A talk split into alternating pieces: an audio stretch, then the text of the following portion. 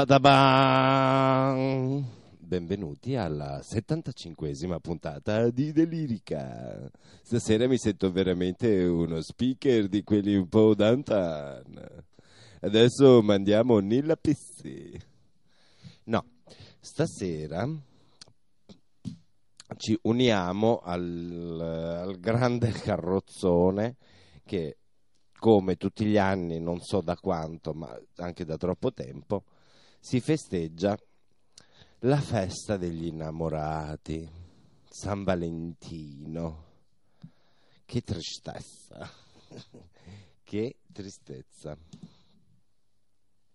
E, mm, e noi ovviamente festeggiamo, non festeggiamo, commemoriamo, non commemoriamo a nostro, a nostro modo. L'opera si spreca a parlare d'amore dall'Orfeo eh, di Monteverdi, storia d'amore per eccellenza, storia d'amore tragica per eccellenza, fino ai giorni nostri, ha voglia a storie d'amore, ha voglia a tragedie, ha voglia eh, a amori sbocciati, amori finiti tra un atto e l'altro. Ma un titolo su tutti, anche perché ha la parola amore all'interno del titolo, è sicuramente Elisir d'amore di Gaetano Donizetti che è proprio, cioè, l'amore è proprio l- l- l- il fil rouge che unisce tutta la trama, è proprio, è, è proprio il motore, il motore di tutta la storia. E, mh, quest'opera alla prima, alla prima nel 1800, oddio adesso ho un vuoto di memoria di quelli veramente imbarazzanti, imbarazzantissimi, siamo nel 1832. Teatro della Cannobbiana di Milano. Ehm, era un teatro gestito direttamente da dei nobili. Ehm, tutta l'impresa sì, era gestita da, da due o tre conti, marchese, duchi, adesso non mi ricordo bene, e contrastavano culturalmente e musicalmente l'impresa della scala. La scala cosa c'entrerà adesso? Sempre la scala di mezzo? Sì, c'entra perché Gaetano Donizetti era già qualche anno che tentava di conquistare il pubblico milanese, che era un pubblico all'epoca molto importante, eh, era un po' il, il, termometro musicale di tutta la nazione, nonché Napoli mh, e Venezia e altre. Salutiamo Nino che ci saluta. Ciao amiche. E, mh, c'erano varie città che si concorrevano e contendevano la capitale del, del melodramma ma Milano la faceva da padrone. Quindi Gaetano Donizetti era già qualche anno che tentava di conquistare lui bergamasco il, il pubblico milanese. Aveva tentato con alcune tragedie, e, ma non erano andate, non erano piaciute più di tanto al pubblico. Erano invece piaciute alcune commedie, ma lentamente il bergamasco Gaetano conquista i milanesi. I milanesi che poi oltretutto, ma questo lo dico tra un pochino, avevano un gusto rossiniano. Con eh, Anna Bolena, grande tragedia storica, mm, inizia a conquistarli. Con Elisir d'amore li conquista definitivamente. anche se è un'opera che non ha, non, ehm, non ha la prima a, alla Scala, ma in un altro teatro, ha comunque conquistato i milanesi e da lì a poco Scala gli aprirà di nuovo le porte e ciao. Rossiniano, prima dicevo, il pubblico rossiniano, perché eh, Rossini nel 1932 aveva già smesso di comporre opere mh, da qualche annetto, si era trasferito dall'Italia a Parigi e viveva bello bello nella sua casa e faceva musica tra gli amici, come abbiamo detto più volte. Quindi nel 1932 dire che il pubblico lo ancora lo amava eh, e aspettava solo di, di sentire le sue opere, voleva dire che quest'uomo aveva un grande potere, aveva un grande potere sul pubblico. E, mh, addirittura in una stagione, credo quella del, tra il 1822 e il 23, comunque negli anni 20 dell'Ottocento, una stagione del teatro dell'opera e del teatro della Scala comprendeva ben sei titoli rossiniani, quasi una, una stagione monografica. E per Gaetano Donizetti e altri compositori abbattere questo muro rossiniano è stata dura. È stata dura, ma lentamente Bellini, Donizetti e poi più avanti Verdi hanno conquistato la loro fetta di, di successo che più che fetta, un tortone di successo, perché voglio dire, dopo anni, dopo secoli, stiamo ancora qua a parlarne, quindi vorrà dire che hanno detto e continuano a dire qualcosa. Ma hanno detto e continua soprattutto a dire qualcosa Elisir d'amore. Elisir d'amore è una delle opere più immediate, più divertenti, più godibili, più... Sfido chiunque insieme a Barbiere di Siviglia e qualche altro titolo a non appassionarsi perché è proprio godibile, fresca, mm, sono 100, 170 anni, 80 che viene eseguita e non è mai uscita dai cartelloni di qualsiasi teatro mondiale. È una storia semplice, è una storia d'amore, è una storia immediata, quasi banale se vogliamo ma che la musica di Donizetti non rende assolutamente banale, ma eh, la rende universale. Già la storia, essendo così semplice, è quasi universale, se vogliamo, è proprio l'essenza. E la musica di Rossini, indubbiamente, di Rossini di Donizetti, indubbiamente... Mh, mm, non lo so, sono senza parole e indubbiamente. Comunque. Dopo... Travolgente. È travolgente. Eh, dopo una sinfonia... Iniziamo subito. Tanto il pamphlet delirico l'ho fatto, il quadro storico l'abbiamo fatto. Donizetti all'epoca era...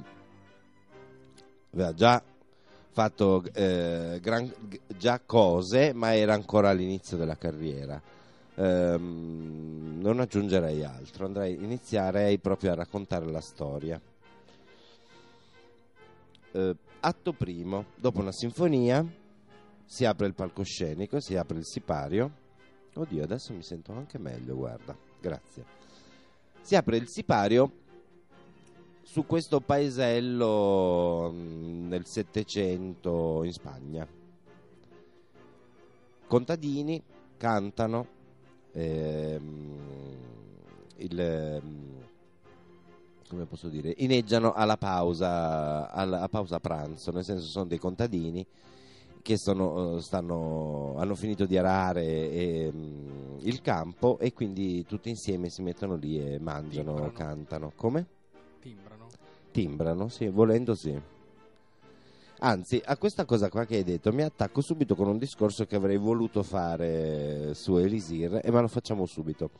Tu hai detto timbrano. Beh, effettivamente quest'opera all'inizio del primo atto potrebbe essere anche ambientata in una fabbrica. Non... Tutto to- tornerebbe, non sarebbe deviato nella storia, nei contenuti. Questo per dire cosa? che effettivamente l'Isir d'amore è così universale, è così mh, essenza, che tu come la metti, metti, come la vuoi realizzare, come la vuoi allestire, funziona. Cioè, universale. È universale, veramente, mm, ma potrebbe essere benissimo ambientata ai giorni nostri, come in qualsiasi epoca quasi. Ora, oddio, in- durante i romani e i greci magari no, perché ci sono alcune cose che mm, forse non tornerebbero proprio, ma però è un'opera Questa che dà grandi spunti mm, di pensiero e creativi. Quindi indubbiamente. Il fatto che sia così duttile positivo. È un lato positivo, poi dipende sempre come uno le cose Oh, le fa. versatile. o versatile. Per esempio, ehm, la regista Cucchi, io lo spettacolo non l'ho visto, ho visto delle immagini, ho visto qualche spezzone che ha, real- ha realizzato Elisir d'Amore qualche mese fa al comunale qua a Bologna. Ha ambientato questa storia passandola dal paesino basco del Settecento a una scuola superiore nostra o comunque del, del mondo occidentale quindi dove Adina e Nemorino, che sono i due pro- eh, protagonisti, erano due compagni di classe, dove Dulcamara, che conosceremo tra poco, da venditore di aria fritta, era lo spacciatore che spacciava nel giardino della, della scuola. Quindi dipende sempre creare una cosa che sia bella, gradevole, intelligente, Però si presta. però si presta L'opera da morire. Si presta. Da morire. Bene. Bene, paesello, contadini che, che si rilassano e, e Giannetta che è un ruolo di contorno che sostanzialmente come spesso nelle opere belcantistiche serviva ad equilibrare nei concertati, nei finali, le voci e tutto l'equilibrio dell'armonia. Qua ha un ruolo di amica di, di Adina, la, la protagonista, ma eh, spunta ogni tanto così un po' da trade union, ma non ha un grande peso né psicologico né nella storia. Quindi Giannetta ineggia al, al relax eh, de- eh, con i contadini e una voce prende il sopravvento su tutte, è Nemorino, un po' lo scemo del villaggio, un po' il ragazzetto il ragazzotto sempliciotto del villaggio, che è innamorato cotto di Adina. Adina è una proprietaria terriera, è una, una ragazza, anche lei del popolo, però un po' più su socialmente, anche ha dei, delle- dei terreni, ha una casa di proprietà. Quindi lui che è un po' sempliciotto e povero in canna, lei è ricca, se vogliamo, è intelligente, vispa, brillante. Secondo voi lei lo caga, detto come va detto fuori dai denti? Di striscio. Neanche. Neanche. Non c'è verso. Lui inizia quanto è bella, quanto è cara, ineggia di qui e di là, ma lei zero. Ehm, E lui non ci rimane benissimo. lui non ci rimane, lui Inizialmente, proprio si contorce lì che, che lui- è cotto. Ecco, è proprio rincretinito dall'amore. Non è che magari l'ha scelta perché sapeva che lei l'avrebbe rifiutato, un po' inconsciamente così, perché è uno Ah. a cui piace magari... Magari aveva paura di una relazione per cui le- lui dentro di sé inconsciamente ha scelto lei sapendo che lei non l'avrebbe corrisposto. ok. Eh? Guarda, secondo me, secondo me queste, queste storie d'amore contorte e che non vanno a finire da nessuna parte se non nel cesso sono nate. so- no, a parte che capitano solo a noi, ma sono nate secondo me a cavallo dei due millenni. Ah. Perché secondo me gli amori una volta, soprattutto nell'Ottocento, erano vissuti molto differentemente. Forse anche ancora più estremi, forse se vogliamo. Perché appunto aspettavi una lettera che magari ti arrivava dopo sei mesi, se ti arrivava, quindi avevi tutto an- ancora più tempo per montarti, fare castelli, distruggerli, rimontarli. È quello anche. Ehm, Beh, l'epoca romantica, no? Eh, questa è, sì, siamo in pieno eh, romanticismo. più, più di così, Siamo- dire. eh. eh, cioè, Siamo in pieno romanticismo. Chissà, Freud potrebbe dire la sua, ma è arrivato un pochino dopo, un pochino tanto dopo. Eh, chissà, comunque Non mi sembra- il caso di Nemorino, è una persona mol- piuttosto semplice, piuttosto... Infatti lui non, non- non si dà Base. vinto, mi sembra di capire. Lui non si dà vinto, ma proprio per nulla. E anzi, meno male. Lui mh, arriva a Dina, arriva a Dina con una grande e grassa risata, no? mentre sta leggendo un libro. E che libro poteva andare a leggere, se stiamo parlando di Elisir d'amore e d'amore? La solitudine nei numeri primi. no, quello non l'avevano ancora scritto. Ok. Faccio un po' confusione con i periodi storici. Ok. Mi sembra di capire che. Sei estremamente mh, postmoderno. Addirittura confondi le epoche. Cioè, Comunque, arriva con un- Estremista. Con un, libro. arriva con un libro. È la storia di Tristano Isotta, a farla breve. Poi, quando tratteremo la- l'opera di Wagner, la tratteremo molto meglio. Sappiatelo, Wagner ha scritto un'opera che si chiama Tristano Isotta, se non lo sapevate. E, mh, questa storia in breve è questo cavaliere Tristano deve accompagnare la moglie, la futura moglie del re, non mi ricordo dove.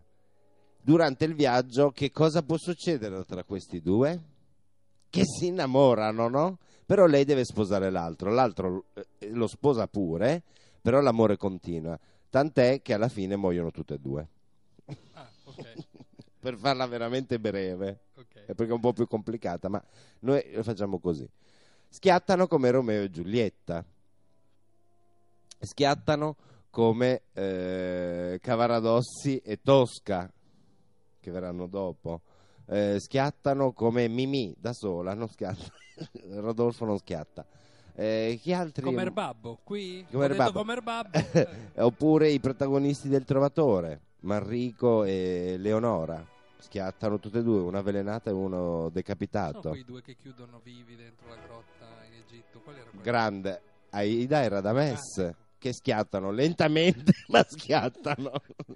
si pare si chiude che loro sono seppel- sepolti vivi. Eh, a voglia, ce ne sono di coppie schiattate. Ma loro qua in Elisir d'amore non schiatta nessuno. Non per il momento. Per il momento no, se non li facciamo schiattare noi nel frattempo. E quindi arriva Adina che legge la storia di Tristano e Isotta e si fa una grande risata perché appunto esce fuori il, il concetto di Elisir e quelle, quella, e lei addirittura arriva a dire che lo vorrebbe questo Elisir, lo vorrebbe provare anche se non ci crede più di tanto, lei è pragmatica, lei è una donna che tiene i conti, è una donna in- rampante, in gamba, In corriera. in corriera anche.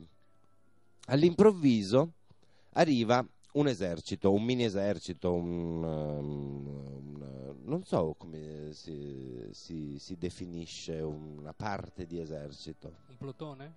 ma quello è il plotone di esecuzione. No, sa. plotone no. È un plotone? Sì. È un genera- ok.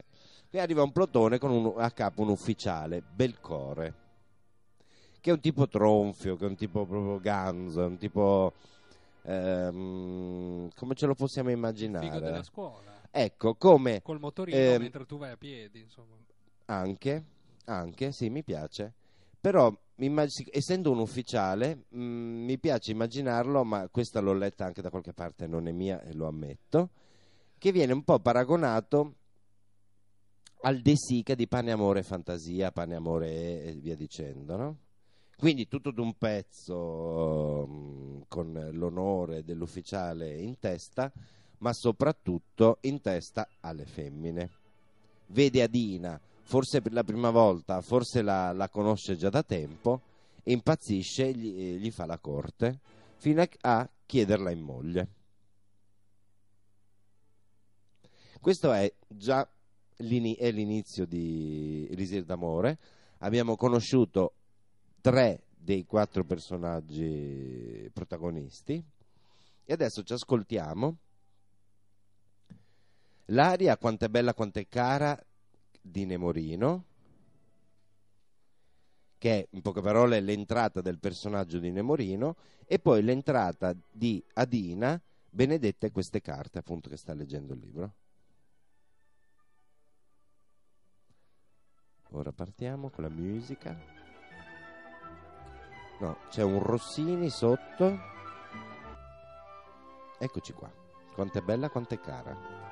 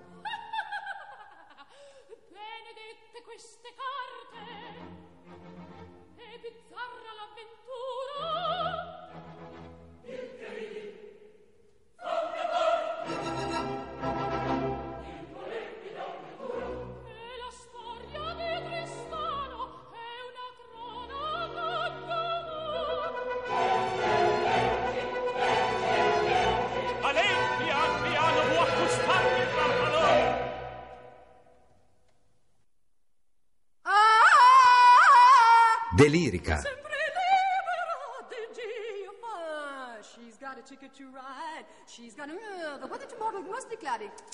Delirica. Eccoci. Ho dato un'indicazione sbagliata al mio regista che ora mi bacchetterà perché abbiamo sentito solo l'entrata proprio fisica di Adina. Invece lei poi canta della Crudele Isotta dovrebbe essere la traccia 6, ti risulta? Eccoci.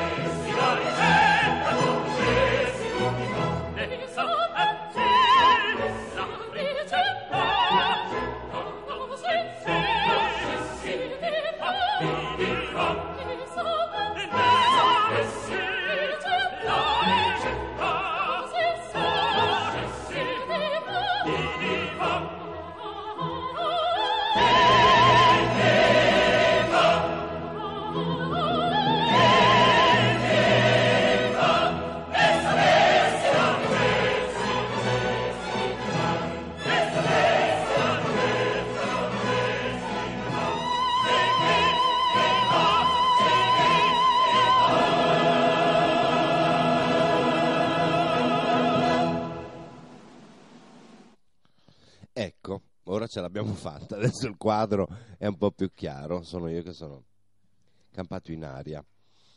Ecco, questi sono i due protagonisti ed è- sono le, le- le- le- loro prime note che cantano.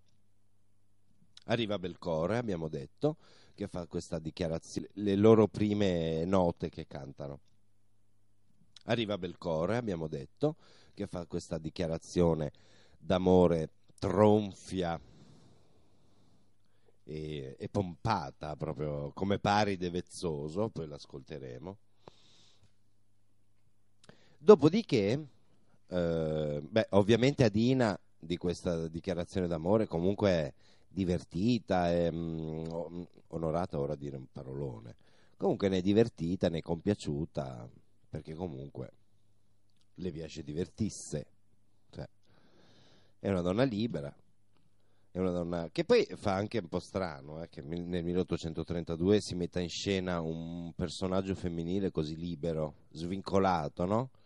Perché non si parla di genitori, lei non è che gestisce l'azienda dei genitori insieme ai genitori, è da sola e gestisce la sua vita come più le pare, può anche Sarà capitato, dai. No, fa strano no? che nel 1832 una donna vivesse la sua vita. strano che, che venisse rappresentata. Eh, Eh, no, che sicuramente nel... eh, ha voglia, ha voglia, sicuramente. Anche perché sennò non esisterebbero neanche le regine, al di là dei fatti di sangue e di, e di lignaggi e quant'altro, no? Cioè, ogni tanto succedono queste cose. Ma meno male, cioè forse se, se fossero successe di più il mondo sarebbe diverso. Comunque ora non si parla di questo. Adina ne è compiaciuta e, mm, e tutta la scena dopo il, il- dire, il- la dichiarazione d'amore mm, di, di Belfiore, di Belcore, se ne vanno via tutti di scena. Anzi, cambia proprio la scena. Nemorino con la coda tra le gambe vede questo che gli vuole fregare la- la- l'amore suo da sotto i baffi, è disperato. Cambia scena, piazza, piazza del mercato, piazza del villaggio, una piazza. Pia- eh, lontananza si sente una tromba e tutti quanti si domandano che succede, che sta succedendo, che cosa non succede. Arriva questo carrozzone arriva questo carrozzone, questo, mm, a qualche, qualche regista l'ha fatto anche arrivare in, in mongolfiera. Arriva Dulcamara. Chi è Dulcamara? Dulcamara è un po' il motore dell'azione, anzi la spinta di tutta l'opera è l'amore, quindi la spinta a, a trovare l'anima gemella, mentre Dulcamara è il, mm, la miccia, se vogliamo, perché grazie a lui succederà, la, la storia prenderà una svolta ben precisa. Chi è Dulcamara? Dulcamara è un imbonitore, Dulcamara è un venditore di aria fritta, Dulcamara è un venditore di un prodotto che oltre a far passare il mal di fegato, eh, a far ricrescere i capelli, ehm, ammazza le cimici. Fa tutto questo, questo prodotto che lui vende e va di villaggio in villaggio a spacciare sta, sta melma come una cosa prodigiosa. E adesso ci ascoltiamo di nuovo un po' di musica e ascoltiamo appunto l'entrata degli altri due personaggi eh, principali che sono in ordine Belcore e poi Dulcamara. Quindi adesso ci ascoltiamo come Paride Vezzoso, che è mm, Belcore, che è la traccia 7, e subito dopo la traccia 12, Udite Udite Rustici, che è Dulcamara.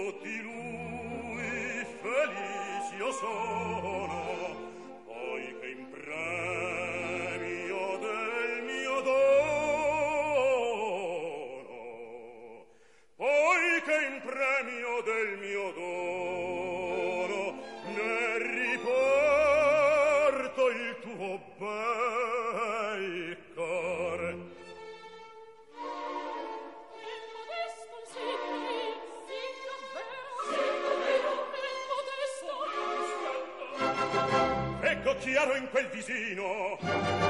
Io fo breccia del tuo petto. Non è cosa sorprendente. Son galante e son sargente. Non v'è bella che resista alla vita.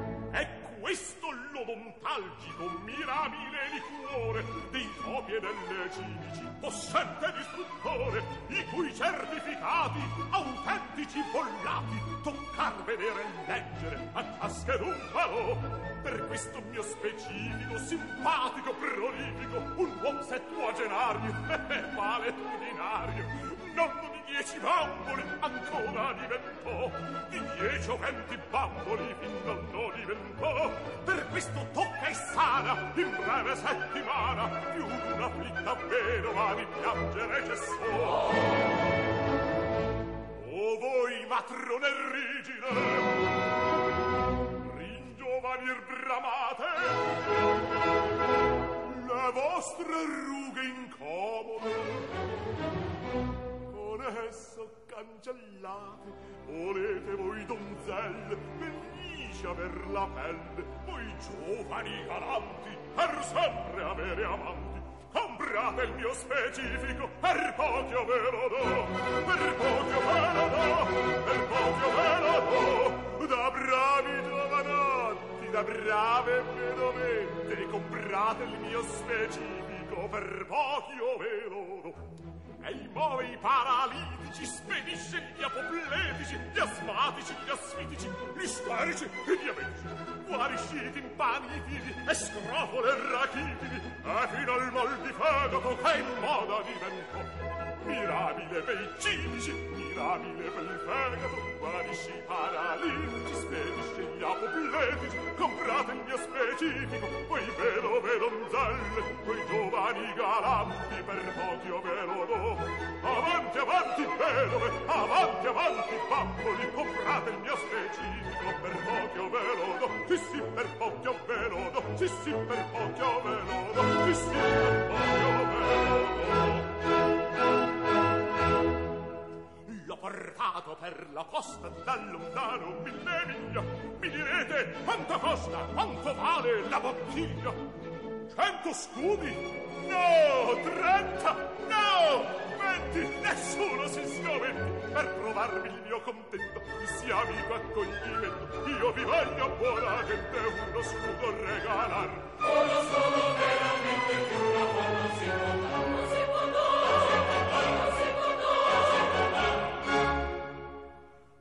ecco qua così stupendo si balsamico elisir tutta Europa sa ch'io vendo niente vendino venire ma siccome pur palese ch'io son nato nel paese per tre lire a voi lo sol tre lire a voi richiedo musica, Moretta!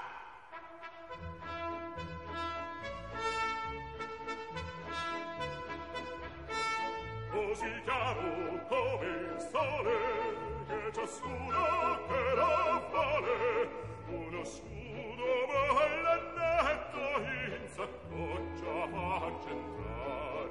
Uno scudo ballanetto in saccoccia in saccoccia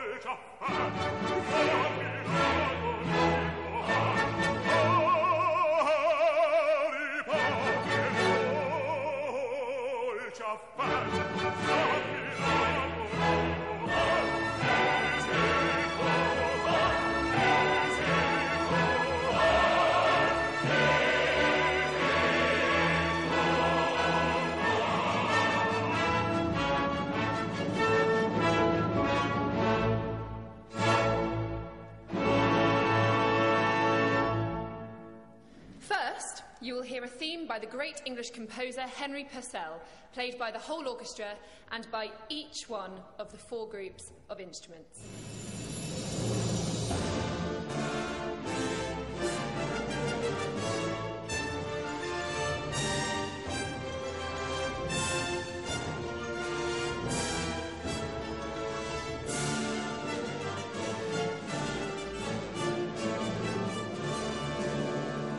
Delirica. Sentito i primi, i quattro protagonisti e siccome li abbiamo appena ascoltati ci togliamo la locandina così non me la dimentico. Allora, Adina è una giovanissimissima Mirella Freni. Nemorino è il grande tenore Nicolai Ghedda. Belcore è Mario Sereni. Dulcamara Renato Capecchi. Giannetta Angela Arena. Coro e orchestra dell'Opera di Roma, coro diretto da Gianni Lazzari. E il direttore d'orchestra è Francesco Molinari Pradelli, che noi tutti eh, conosciamo, che, al quale abbiamo dedicato una puntata con il figlio Alessandro, che salutiamo con tanto affetto. Alessandro, quando vuoi tornare, Radio Kairos e, e di Lirica sono tuoi, eh? Comunque, un'edizione vecchiotta del 66, ma sicuramente una delle più mh, aggraziate, delle più delle più belle, perché qua abbiamo fior fiori di cantanti. Bene, riprendiamo le fila di, di Elisir. Oh, oh là là, ma abbiamo un- la nostra fantastica, meravigliosa rubrica.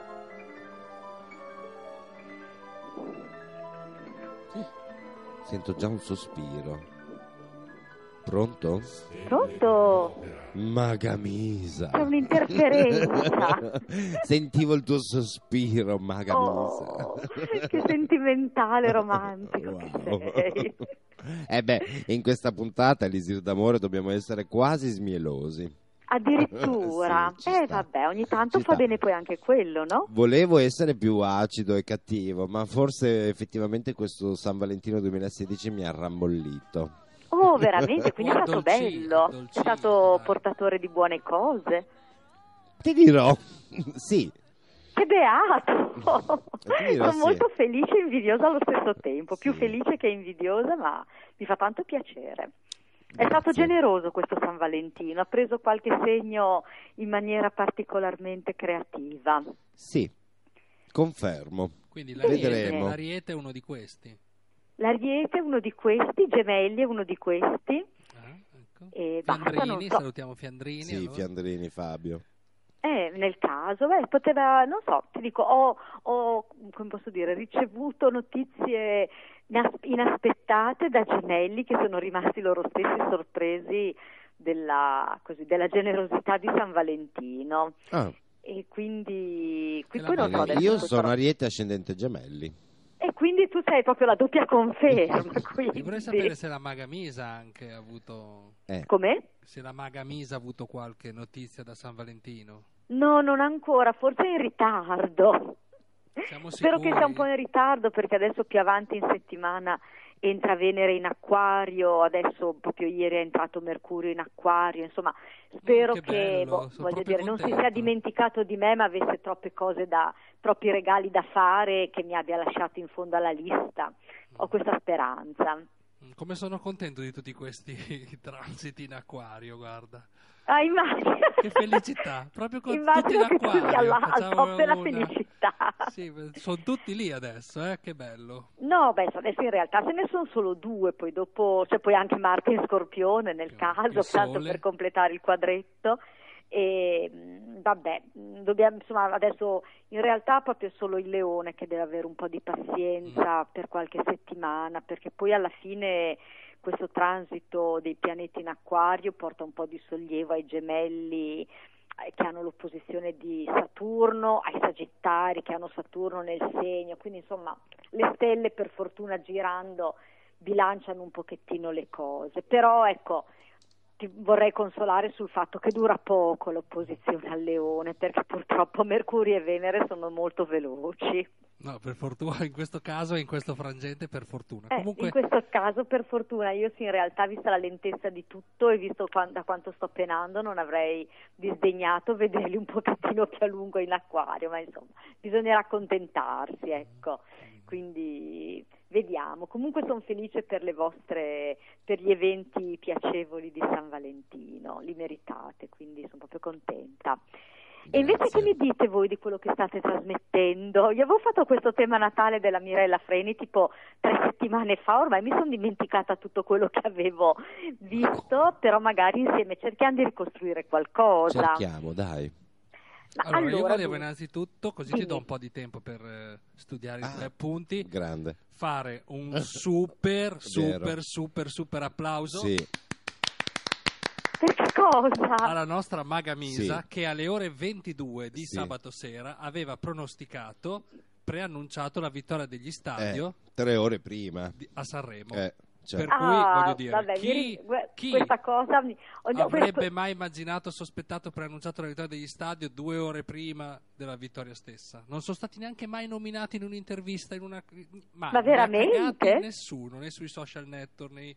Ah, niente. La maga Misa... e io invece sono o qua, sei la dire- loro discografica e non ce No, l'hai detto. vorrei, purtroppo temo di non essere in quell'ambito. No, io devo dire avevo un po' avuto anche questo sentore vedendo alcune altre pun- puntate, insomma notavo un entusiasmo del pubblico particolare che non so se era legato al fatto che erano i più vecchi, non lo so, e quindi era una sorta di gentilezza, però li trovavo particolarmente ehm, applauditi. Dopodiché quando ho guardato, quando ho saputo che avreste chiamato dove- nella- a casa dove ero io e quindi così avevo deciso che vi facevo questa piccola sorpresa intromettendomi e guardando questi temi natali, cioè le date di nascita poi perché i temi natali non ero riuscita a guardarli assolutamente in poco tempo, però ecco questa data di nascita della- di Correri di, di- di giugno, di fine giugno, quindi del cancro, in un momento in cui il cancro è effettivamente piuttosto eh, amato dallo zodiaco, mi era sembrato un segnale, ecco, quindi è stato quello che mi aveva così, insomma, dato l'indicazione supportata poi da questa idea che mi ero fatta che anche io che, mi- che avrebbero vinto, che questo non punto- so se era un'intuizione da maga o semplicemente così Maga una... A questo punto hai conquistato tutti, anche gli ultimi scettici sui Ok. poteri delle stelle, soprattutto sul potere della tua interpretazione delle stelle, li hai convinti tutti, sono- ormai sono tutti dalla nostra parte. Guarda, io sono felicissima A noi perché... ovviamente non hai stupito per niente perché noi ormai sappiamo e conosciamo bene i tuoi sappiamo, poteri, eh. non, non- non ci No, non beh, vabbè, dubbi. però sai quando c'è una, una- una buona scettici, reputazione anche esatto. fra amici e tenere, cioè dopo insomma è una responsabilità grossa, no? Abbiamo quei due o tre scettici che sono lì che adesso sono tornati dalla nostra parte, insomma. Quindi Ah, grazie, guarda, grazie Questo mi riempie di gioia e sono felice così di aver conquistato qualcun altro con tutta questa serie di sciocchezze che riesco a mettere insieme ogni volta. Quindi veramente mi E fa piacere. Siamo riusciti a darti un po' di tempo per studiarti il... Ma, ma io ero tutta concentrata a rispondervi. No, in realtà guardate, adesso, è che non, non conosco minimamente la, la perso- il personaggio pur sapendo che è estremamente popolare, cioè che è stata una persona di grandissimo successo, credo fin da un'età molto giovane. Vero. E, le- e in questo senso è un vero peccato non vedere la, mh, come al solito la domificazione perché viene da pensare che comunque abbia una decima casa particolarmente illuminata. Mi verrebbe da pensare che ha o eh, il Sole o Venere in decima casa perché eh, è un- dunque un tema natale in realtà dove c'è molta attenzione su di una luna, eh, dunque lei è dei pesci, è nata il 27 febbraio, quindi un inizio dei pesci, con una congiunzione larga di Saturno, sempre che è a sua volta l'inizio dei pesci, e l'altro, mh, ovviamente non sapendo l'ascendente, l'altra cosa rilevante diventa la Luna che è in Sagittario. Dopodiché ha anche eh, Venere in, Sagitta- in, in Ariete, Urano in Ariete, per cui insomma questa configurazione con la Luna, sia la Luna che Venere in due pianeti di terra, eh, scusate, di fuoco, in due segni di fuoco, scusate, mi fa pensare ad una persona comunque veramente non solo con una grande, proprio molto ehm, proprio vi- vivace e molto passionale, ma anche per certi versi anche un po' eh, quasi con delle iniziative, dei tratti quasi maschili, nella- almeno nell'iniziativa. Dopodiché questa luna che brilla della luce del Sagittario, quindi questa espansione, questa necessità anche di essere vista e questa ehm, anche propensione, se vogliamo, proprio al palcoscenico, ha una quadratura orrenda di Nettuno da- dalla Vergine e di solito queste quadrature fra la Luna e Nettuno eh, evidenziano dei caratteri, diciamo una certa ipocondria, una propensione anche ad un'evasione, eh, anche proprio dalla, dalle, dalle, cose pratiche. Di solito queste quadrature vengono eh, indicate come mh, pericolo, se vogliamo, di tossicodipendenza piuttosto che di propensione all'alcol. Cioè, diciamo, un Nettuno quadrato alla Luna dà alla Luna questi caratteri un po' da, da segno dei pesci, quindi con tutto quello che concerne e che può essere propedeutico e necessario all'evasione, anche proprio dal mondo nel quale ci si trova. Quindi questi sono chiaramente due aspetti molto eh, in contrasto tra loro e cioè quella, diciamo, questa luna così apparentemente eh, solare ed estroversa come appunto una luna in Sagittario e questa quadratura da Nettuno. Quindi mi domando se magari lei è stata una persona con eh, come posso dire, mh, personalità diversa a seconda del contesto nel quale si trovava. E l'altra, e l'altra, cosa abbastanza interessante, comunque sempre anche questa in una, una, che va in una direzione di contrasto e comunque di complicatezza, è questa quadratura, eh, scusate, questa opposizione praticamente perfetta fra Marte e Urano. Eh, Marte è alla fine della bilancia, Urano è alla fine dell'ariete, che anche questo insomma, indica un potenziale eh, aggressivo, non aggressivo, diciamo una potenziale reazione eh, irruenta, una, pot- una, canalizzazione della propria eh, aggressività, non necessariamente poi dando alla, all'aggressività un'accezione distruttiva, ma anche proprio semplicemente di, quello, di quella spinta e di quella propulsione combattiva eh, non molto ben canalizzate. Quindi ha questa serie di contrasti interiori poi evidentemente perché poi appunto visto il successo che ha avuto eh, è ovvio che non hanno minimamente intralciato poi la sua realizzazione e eh, allo stesso tempo poi ci sono due pianeti, in particolare Venere che non ha praticamente aspetti con nessun pianeta, che è completamente libera di esprimersi, di nuovo in Ariete, quindi con una grande eh, proprio, proprio, propensione alla, al mostrarsi, con una Venere in Ariete, di solito una Venere bella che, eh, alla quale piace far vedere la propria bellezza, anche non è una Venere, come posso dire, discreta come nei pesci o come nello scorpione, proprio si espone con grande piacere combinata ad un Saturno congiunto benché largo al Sole che mi fa anche lì pensare ad una grande dedizione. Queste con, le congiunzioni Sole-Saturno indicano di solito una grande disciplina e una grande applicazione. Quindi eh, così ero anche curioso un po' di sentire, di conoscere attraverso di voi questo personaggio perché era, da, avevo avuto l'impressione di una persona comunque intimamente non proprio quieta, non proprio serena e che eh, comunque eh, abbia avuto eh, e abbia trovato un canale di espressione della propria personalità attraverso Venere, attraverso il Sole molto efficace. Quindi questa era un po' l'idea che mi ero fatta io. Ma io direi che non la conosco personalmente, quindi uh-huh. certe cose non, non, posso azzardarmi a dirle. Uh-huh. Posso dire che attraverso quello che conosco della, della vita di uh-huh. Mirella Freni è che sostanzialmente ci hai azzeccato Mag- Maga Misa. Oh, anche questa sera, visto Ma direi di sì, perché um, ha iniziato molto presto a cantare Uh-huh. Allora, ricordiamo aneddoti proprio spicci e di, di, costume.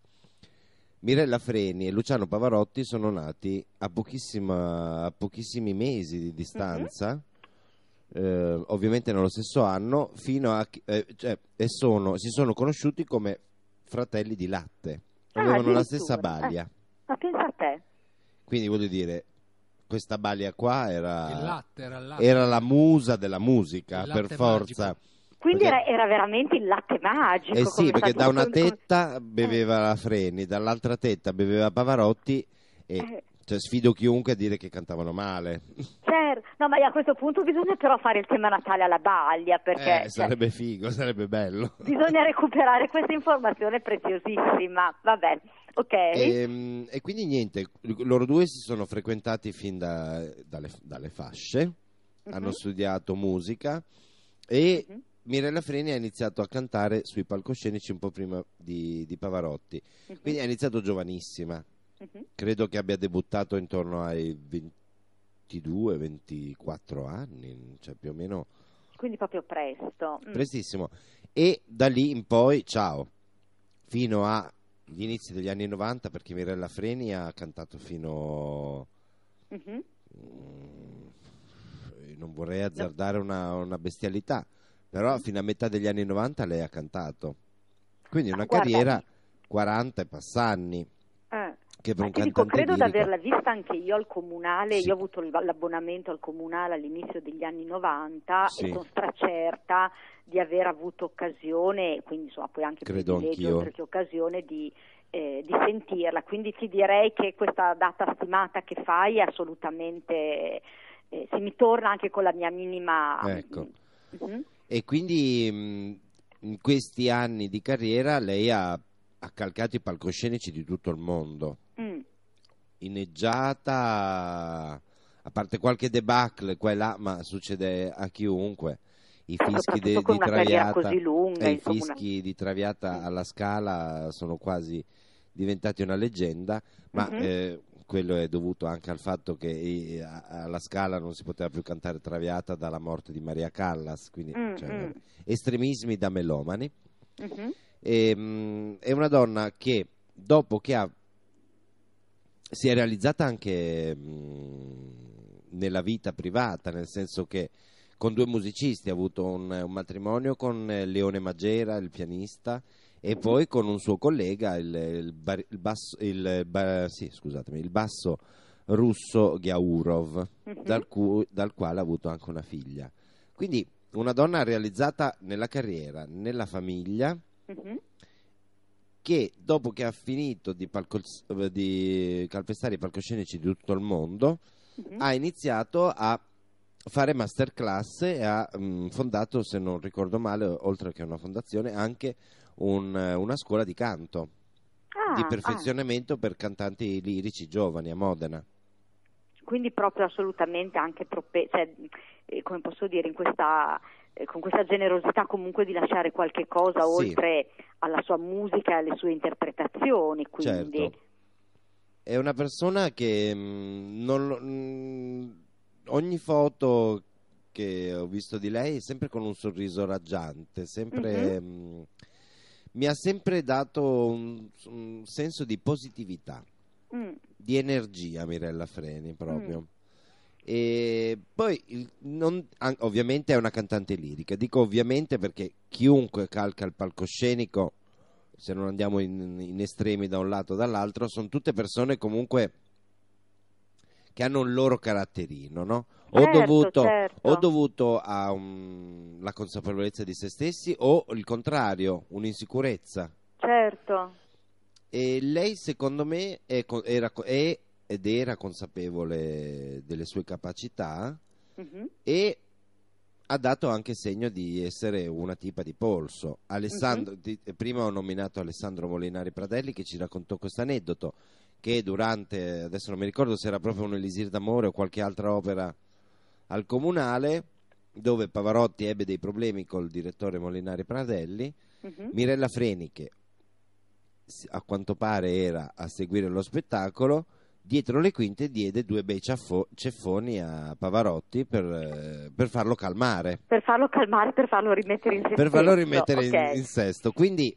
cioè, una che ok che si conoscevano da bambini, Mm. però una donna che piglia un omone e gli dà due sberloni, Sì, sì, devo dire un certo polso, sì, Ecco. quindi questa cosa un po' amazzone che mi era venuta in mente Eh. vedendo questa luna, insomma, questi due segni di fuoco così ben eh, illuminati, in, effetti c'è, ecco. che secondo me, io azzardo questo, poi magari domani mi arriva una querela. Mm. Ehm, che secondo me questa cosa di um, questo temperamento da amazzone secondo me l'ha conservato un pochino di più oltre che nella- nell'intraprendere la carriera Mhm. nella vita privata dico Mhm. nell'intraprendere la carriera perché lei poi sul palcoscenico dato la sua voce cantava tutt'altro Ah, cioè non era di, quei can- di quelle cantanti che si potevano permettere di per un fatto di voce, non di, Mhm. di capacità. Ruoli come Turandot eh, o altri Mm. ruoli dove la donna è, mm, ha in mano la sua vita e la gestisce come vuole Mhm. e- e invece cioè, il suo ruolo ideale e il suo ruolo proprio per cui è conosciuta in tutto il mondo è Bohème Mimì, Ah, ok. Mimì che oddio Puccini l'ha edulcorata un po' però sì è, è una donna morbida è una donna molto romantica sognatrice no?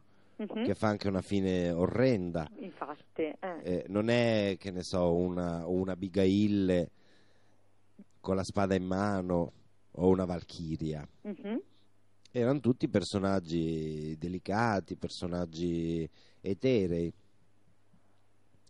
molto interessante la Mirella eh, molto interessante Vabbè, Mm. No, artisticamente è inarrivabile se vogliamo Mm. una delle voci più straordinarie che, che abbiamo No, no, ascoltato guarda, Io devo dire adesso, insomma, speravo essendo un personaggio ovviamente insomma, di, di- di- contemporaneo sostanzialmente, insomma, speravo di trovare qualche indicazione più precisa insomma, per fare proprio il tema natale più accurato perché eh, cioè, quindi insomma, con anche l'indicazione dell'ascendente proprio perché insomma, mi, mi- mi piacerebbe vedere dove, dove si posizionano questi pianeti che sono appunto non a caso insomma, il Sole e Venere, quindi l'espressività del proprio sé e la, e la bellezza la propria bellezza eh, interiore anche dove si posizionano nella domificazione, perché insomma è evidente che sono quelli canali attraverso i quali insomma, è venuto cioè, astrologicamente attraverso i quali è venuto eh, cioè la realizzazione sostanzialmente sua, quindi c'è poi questo bel nodo nord in acquario, quindi in ogni caso anche una, eh, come poi mi hai detto tu adesso, questo suo lavoro anche per le generazioni successive di formazione, di disseminazione della sua capacità e sì, insomma l'acquario è comunque questo segno che guarda eh, a, a, livello un po' più alto, che non si preoccupa del singolo ma che si preoccupa del, del gruppo, è un segno di grande generosità rispetto alla società, quindi interessante, ecco. È molto bello fare i temi natali così, in generale, voglio dire, ma poi di persone con delle insomma, con una vita così intensa sono anche per me fonte di grande eh, apprendimento, ecco, perché c'è modo di avere poi anche dei riscontri eh, così interessanti sulla, sugli aspetti e sulle, così, sui tasselli fondamentali poi dell'astrologia. Quindi, a me piace Perché, molto Maga, sapere i fatti dei, degli Maga, artisti. Di, Sai che eh, a me, così, non so poi quanto sia attendibile o meno, però insomma ho trovato questa informazione eh, così al volo sull'ascendente e me lo dà pesce ascendente capricorno. Allora, pesce ascende- ascendente Capricorno. Ah, ok, quindi avrebbe questo nodo nord in prima casa sicuramente, potrebbe anche avere il sole in prima casa. Interessante, chissà, dunque lei è nata, dunque è nata, hai trovato solo l'indicazione dell'ascendente Sì, o proprio esatto. l'orario? No, no, no, solo, la- solo l'indicazione dell'ascendente. Ascendente. Ma vabbè, adesso il Capricorno devo dire anche questo un segno che dà poi anche molta determinazione e desiderio di arrivare alla meta, quindi diciamo, in questo quadretto di così grande successo ci sta molto bene un ascendente in Capricorno. Quindi avrebbe una luna in dodicesima casa, occhio e croce, quindi ancora con questa doppia valenza della luna eh, come posso dire, un po' virago e allo stesso tempo anche un po' ipocondriaca. Quindi chissà, magari nell'intimo domestico qualche piccola debolezza ce l'avrà avuta anche lei. Ma sì, ma sì. Beh, anche se magari aveva questo aspetto, cioè no, non aspetto, però dire quest- questi aspetti astrologici intendo, non aspetto fisico, insomma, Certo. magari anche un po' maschili o mascolini, Mhm. comunque di grande azione, determinazione. Beh, insomma, sicuramente per che, intraprendere cioè, la carriera di cantante lirico poi a sono livello internazionale, ciao. abbastanza emotivo, no? Mm. Cioè, Certo. sommato, per cui anche se nascosti Mm. da altri elementi, que- per i pianeti in Ariete o magari l'ascendente in Capricorno, se così può essere confermato, che è magari più determinato, no? Mi sembra Certo. non è che sia un, interpe- un, un- un esperto, però adesso provo così. poi sotto ovviamente l'emotività dei pesci rimane, no? Credo, adesso che Certo, conferma, cioè, non sto assolutamente. assolutamente sostituendo mia dire- magamisa, ma semplicemente così, facendo un'ipotesi, ecco. No, no, no, ma questa cosa è verissima. Va detto che poi, diciamo, i pesci sono sempre un po' questo segno ambivalente, soprattutto se eh, nei pesci c'è il sole. Eh, già la luna è un po' meno, insomma, in qualche modo è più, è- è più definita la caratteristica della luna in pesci. Il sole in pesci è molto ambivalente perché, diciamo, ehm, si possono avere mh, persone estremamente emotive, ma anche proprio con una difficoltà quasi patologica a gestire la propria emotività e allo stesso tempo invece persone eh, di una razionalità quasi proprio da fare invidia ai segni razionali dello zodiaco per eccellenza come la Vergine e lo Scorpione, ecco. Per cui mh, diciamo Ah, poi sono razionali. molto come? Avrei usato un altro aggettivo al posto di razionali, ma va bene, va bene. No, beh, vabbè, adesso non voglio- beh, è tanto che non ci sentiamo nella sede di oroscopica, cioè di, scusami, di, di delirica, non, la- non voglio fare la polemica No, perché come sai se mi stuzzichi su questo punto, sia sui pesci che, sullo- che sullo scorpione Lo non so, mi so. escono proprio delle meraviglie. So. Però ecco, diciamo per essere diplomatici era un po'... eh, per cui insomma, e poi insomma lei ha poi comunque un Saturno quasi congiunto al Sole, quindi la componente maschile è sicuramente molto, nonostante sia appunto si parli di un segno d'acqua, è secondo me molto dominante rispetto alla sfera femminile, nella, nella qualità di, insomma, proprio nella decisione, nell'espressività. E questa luna, mh, sì, e invece insomma, nel- la luna viceversa un pochettino qualche, mh, così, qualche debolezza che però evidentemente ma che poi sai, non solo non necessariamente è di ostacolo, però per una, mh, so, per un tipo di, ar- per, una, una- per una forma d'arte anche come questa del canto, ovviamente insomma, corde di particolare sensibilità eh, sono, insomma, sono poi un, un valore aggiunto, quindi Beh, mi ci sembra... piace questo, questo profilo, no, Ma della- sì, Mirella ci piace. Ci piace, ci piaceva prima, ci piace ancora Sì. di più adesso. Sì, anche a me piace molto, devo di- dire, di- mi piace- Di polso, ma anche sensible. Ci piace. Come? Ci no, piace, ci ci piace, piace. Questa, il fatto che insomma unisca la, la- la forza e la determinazione, magari anche aspetti più che vengono attribuiti più alla mascolinità, no? però anche la delicatezza o comunque la sensibilità di un artista. così, insomma, ci piace, confermiamo che insomma, è un personaggio che, che ci piace molto. Mm, Maga, va bene, bene, noi ti sono chiediamo a questo contenta. punto ti chiediamo Sì. tre numeri. Sì, Abbiamo Ah, deciso che diventeremo, proprio. diventeremo ricchi con i tuoi tre numeri. vai. Guardate, mi vengono tre nu- Spara. i numeri che vi dico sono 3, 25 e 17. Bene. Ok. Così proprio, poi fatene l'utilizzo che volete. La ruota no, non ti senti di una ruota? C'è la ruota di Roma? Certo. Roma. Allora proviamo 3, quella. 17 25 su Roma. Bene, chi ci ascolta, No, Non no, li per giochi. favore. i fortunati che ci ascoltano, non giocare. Esatto, non giocate niente perché proprio cioè, siamo veramente al gioco Una totale, cena per insomma. Magamisa, ovviamente. Dipende qual è la vendita, la, la vendita, la vincita. Beh, Almeno una cena Eh, cioè, vabbè, non lo so, Cioè, se la una cosa vincita è s- 70 miliardi di euro, a Magamisa le regalo una casa con un diadema di Sì, diamanti. dire, Ti ringrazio. una cena, Facciamo una cosa, adesso per Almeno questo primo cena. tentativo prendiamo semplicemente sott'occhio la prossima estrazione prima di buttarci a giocare e vediamo per gioco che cosa è venuto sulla ruota di Roma. No, no, io gioco, Io non domani vado giocare, io io non domani rischio. vado a giocare subito. Almeno un euro lo devo Sì, giocare. subito, subito. Vabbè, magari scaramantico, farò Sì, anche sì, io sì. questa cosa, adesso mi trascrivo anche io quello che vi ho detto così a ispirazione e poi dopo vediamo che cosa succede. se vinciamo cena di pesce, sorbetto di kiwi, non te lo toglie nessuno. E chiaramente una bella eh, zabaione per Esatto, iniziare, esatto. vero? Ah, ok. Questo per ammazzare la maga. No, no, no, assolutamente, Va assolutamente. bene, sentite, vi auguro Tanto buon affetto. proseguimento di serata e ci sentiamo presto. Grazie, un Ciao. abbraccio. a Un ba- anche a voi, un bacione, Ciao, ciao ciao. ciao. Beh, Ci piace. ci piace Mirella Freni. Io domani la Ci prima piace cosa che faccio vado a giocare all'otto. Perché Ci devo prendere tutti sul Magamisa. contropiede. Terno secco sull'otto di Roma.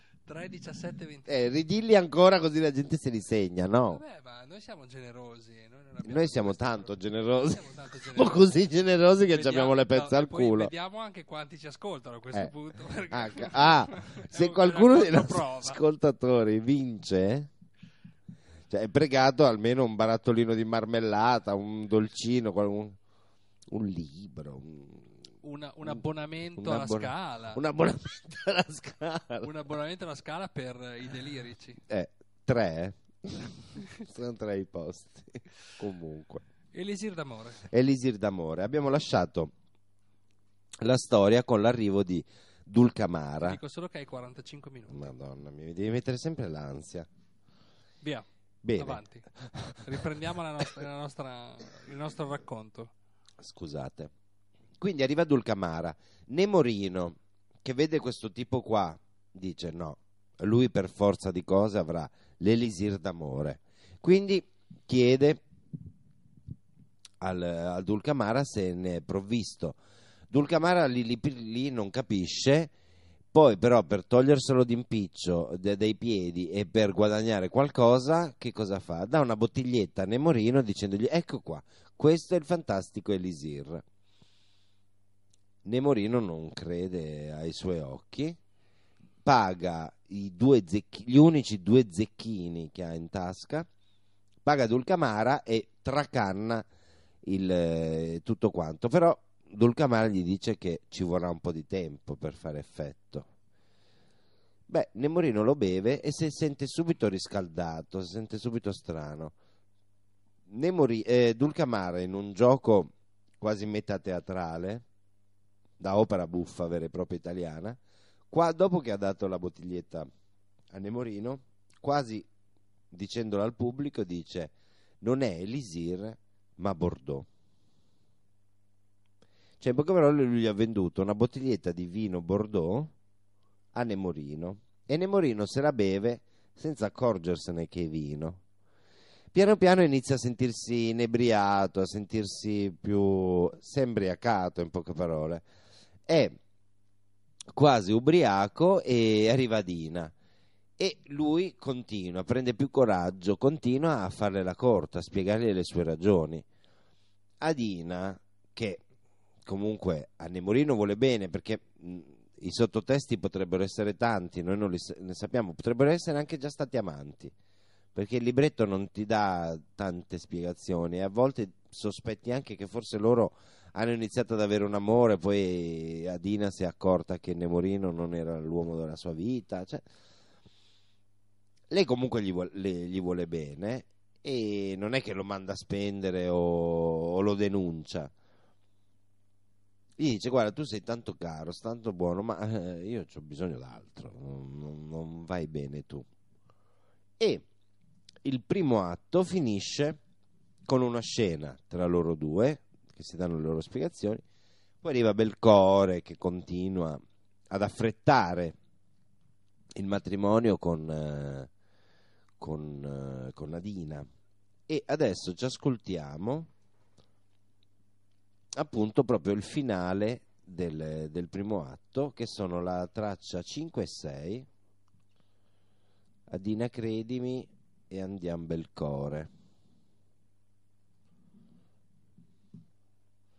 Ora partirà la music. Eccoci qua. Adina, credimi, te ne scongiuro, non puoi sposarlo,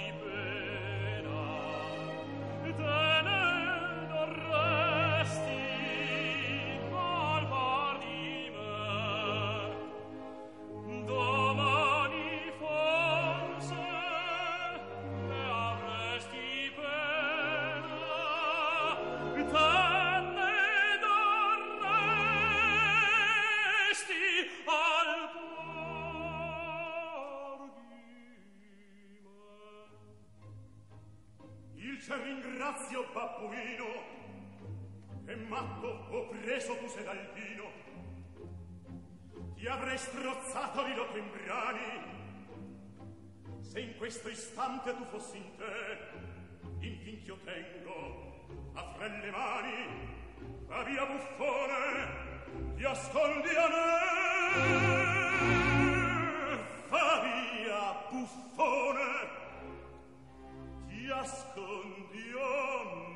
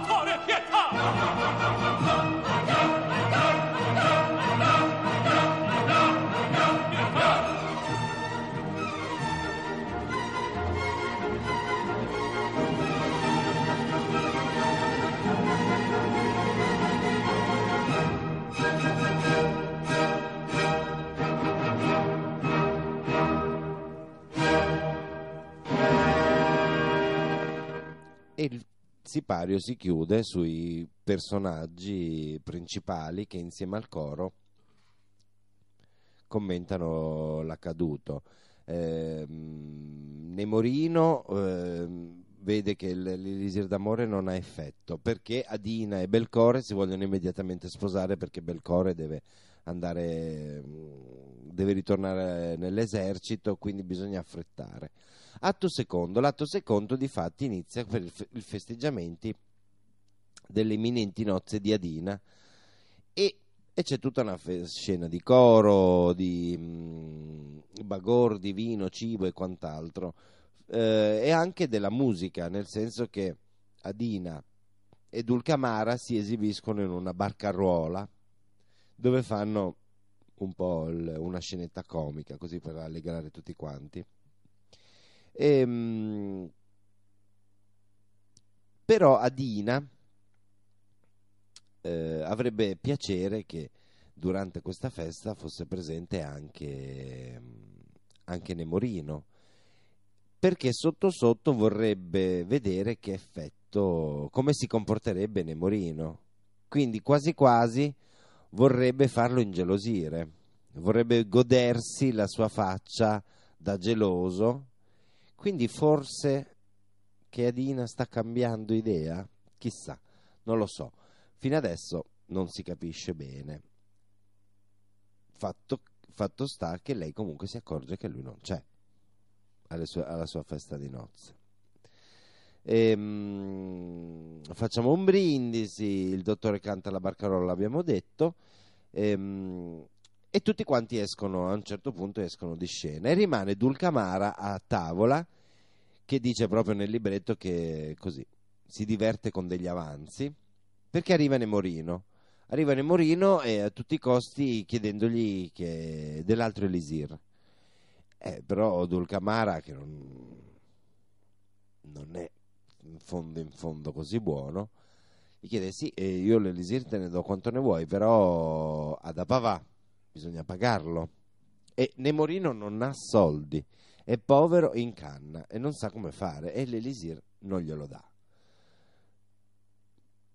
cambio di scena, eh, si incontra con, così per caso con, eh, con Belcore e, mm, e, gli chiede spavaldamente Belcore a Nemorino che cos'ha, che cosa sa, e quell'altro ingenuamente gli racconta che è senza soldi, che ha bisogno di soldi.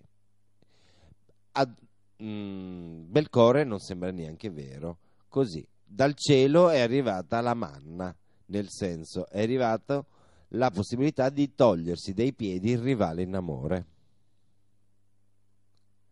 Quindi cosa dice? L'unica cosa che puoi fare per ottenere immediatamente dei soldi è mettere la firma per la leva, per ehm, arruolarsi nell'esercito. Nemorino che cosa fa?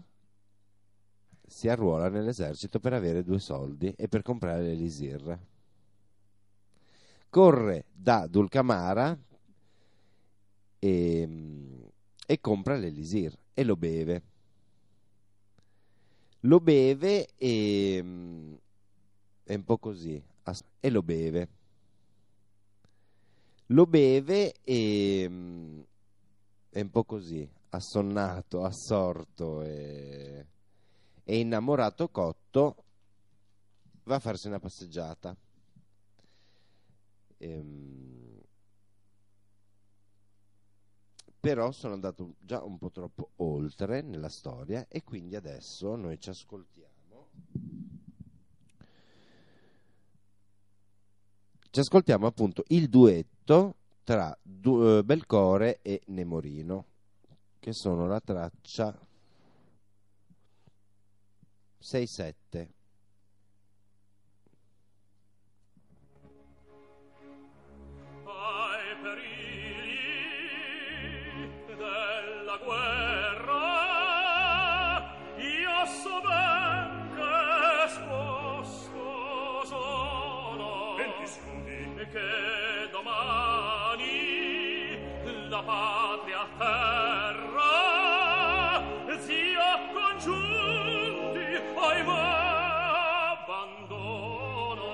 Sonante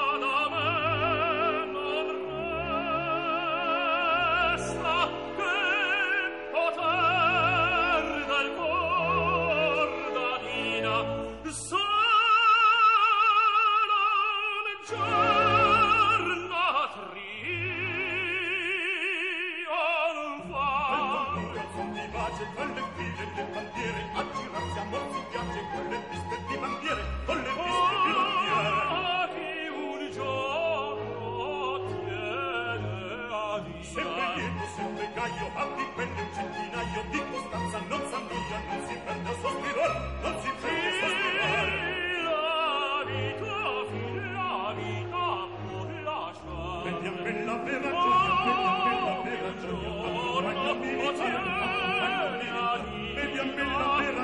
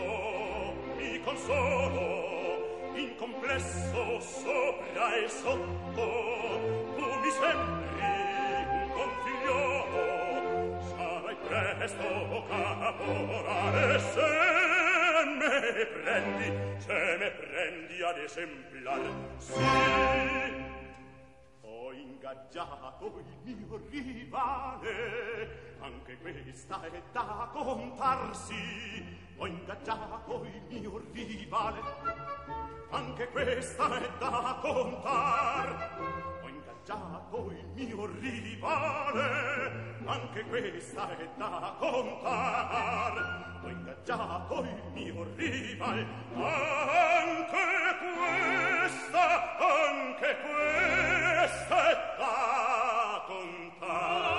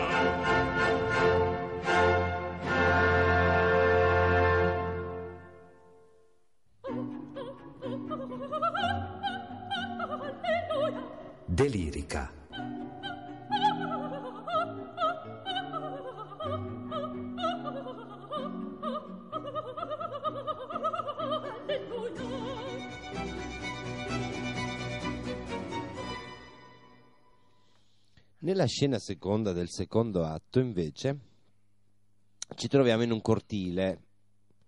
E mm, nel villaggio piano piano si sparge la voce della morte dello zio di Nemorino. Lo zio di Nemorino era un ricco possidente, quindi fatti due calcoli in tasca, tutto il paese, soprattutto le ragazze, vedono in Nemorino lo scapolo d'oro. E piano piano tutte quante lo vanno un po' a ricercare, fino a che troviamo Nemorino circondato da tutte le ragazze del, del villaggio sul palcoscenico che neanche lui sa che- dove muoversi, che cosa fare.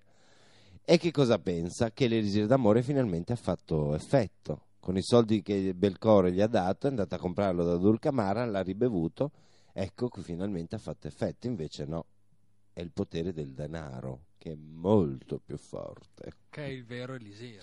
che è il vero Elisir, ormai. E, mm, ovviamente mm, anche Adina si accorge di questo, di questo fatto, Conto ma non sa neanche... corrente si chiama. No, lei neanche, non- ancora, Ancora non lo sa del- della morte dello zio, quindi vede Nemorino contornato dalle ragazze e quindi diventa gelosa. Inizia ad ingelosirsi. Inizia ad ingelosirsi e Dulcamara la informa del, del fatto che ha venduto l'elisir d'amore e notando questa, questa gelosia negli occhi di, di Adina, da buon commerciante chiede subito a lei se vuole comprare anche lei la bottiglietta di Elisir. Ma lei gli, di- le- gli dice che non è minimamente interessata all'Elisir d'amore perché lei a queste cose non crede, lei crede molto di più nel suo fascino e soprattutto nel fascino femminile. Quindi lei, Nemorino, se lo vuole conquistare con le sue capacità, col suo charme. Ma non era già promessa... Era già promessa, ma lo sai come funzionano generale. certe cose, no? No, è che volevo porre l'attenzione Si, l'accento si cambia idea da un momento all'altro, da un bancomat all'altro. da un bancomat all'altro. Quindi noi adesso ci ascoltiamo il godibilissimo duetto tra eh, Dulcamara e Adina, che sono 9, 10, 9, eh, traccia 9, 10 e 11. Good morning, sun. No.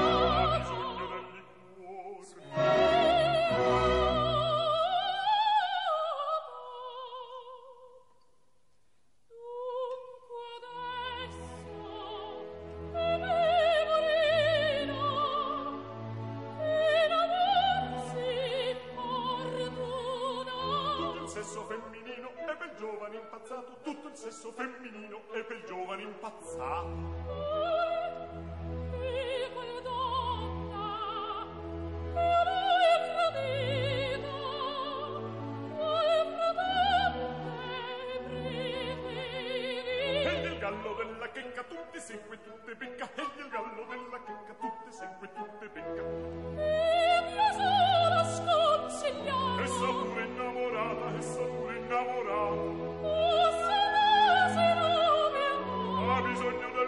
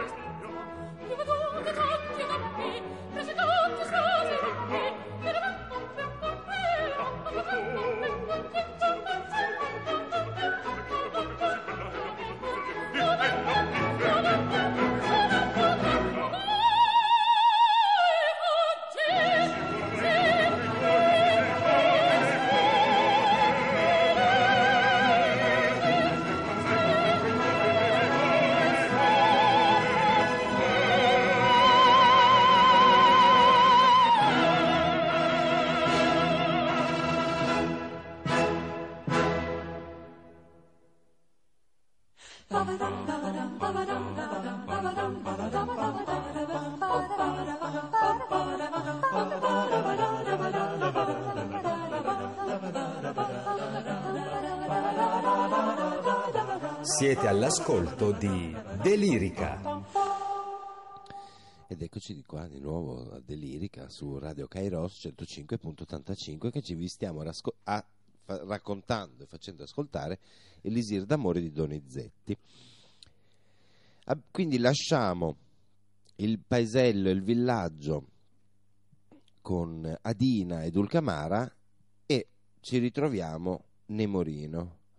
Nemorino invece lo ritroviamo, che ne so, in riva a un fiume, mm, in, un- in una piazzetta, non so, in un posto da solo, è solo.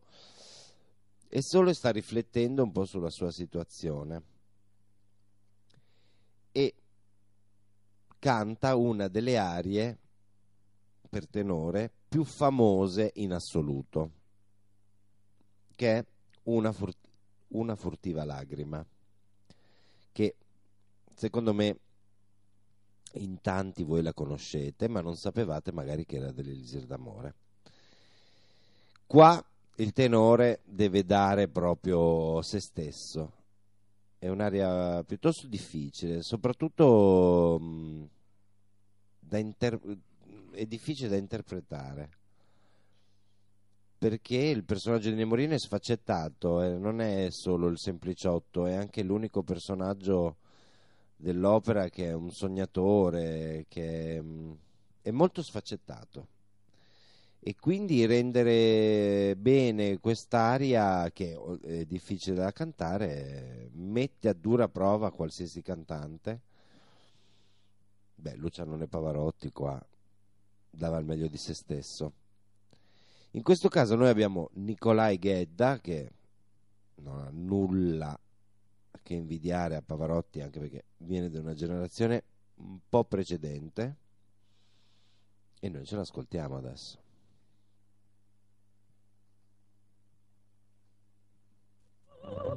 Good morning. Good morning. It's great to stay up.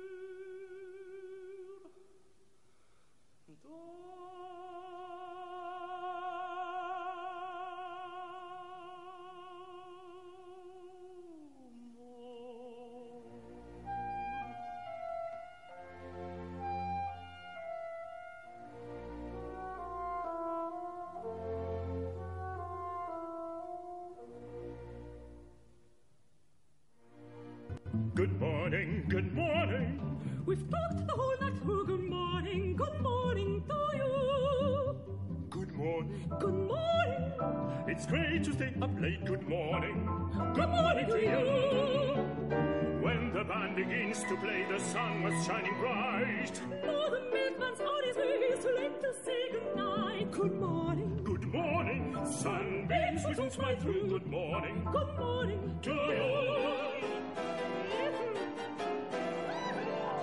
Delirica.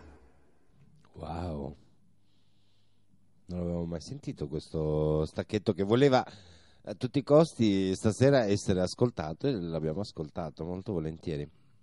Usiamolo anche un po' più spesso, dai.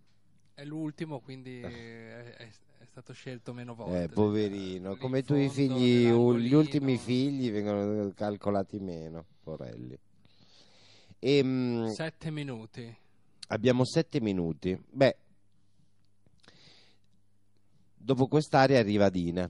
Arriva Dina con un- il contratto che Nemorino ha, scritto, ha firmato eh, con Belcore, riscattato, nel senso che Adina ha pagato, l'ha fatta annullare in poche parole. E arriva, ma non, eh, lui si aspetta quasi una dichiarazione d'amore, una- ma lei non, non si pronuncia. ehm, ma alla fine non può fare altrimenti. Devo raccogliere le idee, scusa, ma alla fine non può fare altrimenti che cadere nelle braccia di Nemorino. Quindi l'opera finisce nella- nel tripudio dell'amore più totale. Così. Adina e Nemorino. in bianco. Sì, Lei a un certo punto capisce che voleva Nemorino. sì, Dai, ma per sì. Di punto in bianco capisce che è il suo uomo e arrivano tutti quanti, Belcore se ne fa una ragione e piglia e se ne va, Dulcamara può continuare il suo viaggio vendendo finalmente l'elisir d'amore per tutti. E finisce così, che tutti vissero felici e contenti. C'è un piccolo giallo effettivamente. Effettivamente tutti quanti, studiosi e non, si domandano e dicono ma com'è possibile che Adina abbia un cambio repentino da un atto all'altro in questo modo? A quanto pare nel eh, manoscritto della, eh, della partitura di, di Donizetti mancherebbero delle pagine, mancherebbero delle pagine eh, che spiegherebbero di più il cambiamento di Adina. Queste pagine però non si è ancora capito se è veramente possibile che Donizetti le abbia strappate di suo pugno, perché è impossibile che l'abbia fatto qualcun altro a quanto pare. Perché Donizetti forse mh, teneva questi manoscritti molto vicino a sé e cose. Quindi i sospetti di- della critica, ma questo argomento comunque non l'ho, non l'ho affrontato, cioè non l'ho mh, studiato approfonditamente. A quanto pare Donizetti avrebbe strappato via delle pagine, eh, perché forse non era contento e cose, che però aiuterebbero di più nella comprensione della psicologia del personaggio di Adina.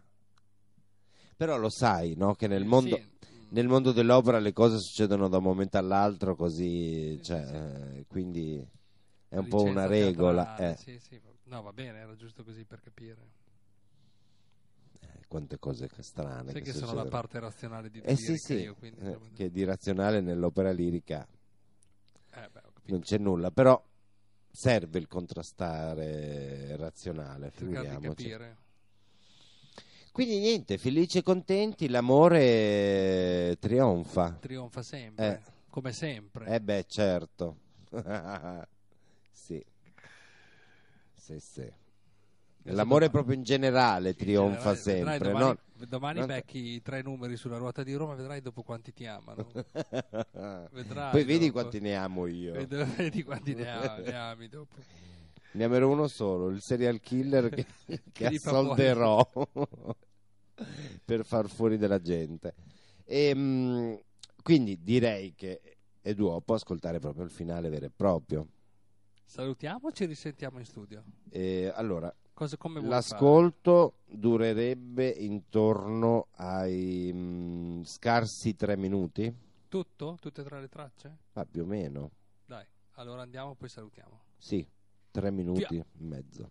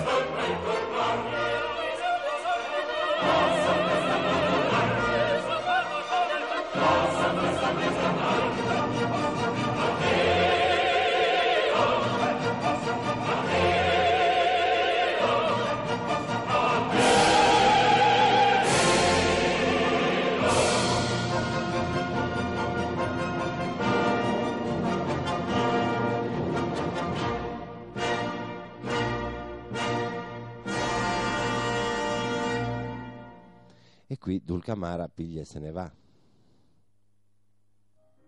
Ciao Dulcamara. Beh, direi che è anche giunta l'ora di salutare i nostri ascoltatori. Beh, ringraziamo Radio Kairos 105.85 che ci dà sempre carta bianca su Ospita- quello che diciamo. ospitalità. E ospitalità. Salutiamo I grandi assenti. i grandi assenti nella- nelle figure di, della prof, della prof F e di Fabio Fiandrini, Fiandrini. che sono a casa loro. no, tenevano che fa, nel senso Se erano a che casa loro erano qui con noi. Sono impegnati. sono impegnati per i cavoli loro e quindi non potevano presenziare. Salutiamo Magamisa. Salutiamo Magamisa e la Ricordiamo di ringraziamo. giocare il 5, il 19 e il 38. No, ma no, non sono quelli, ma non ti dirò, non dirò il quelli 2, veri. l'11 e il 21. Tre numeri a caso. Salutiamo Fabrizio. Salutiamo Davide e vi diamo appuntamento a lunedì prossimo con una tragedia. Ridi. Ridi, pagliaccio. No, prossima settimana parleremo di pagliacci di Ruggero Leoncavallo. Bye bye. Ciao.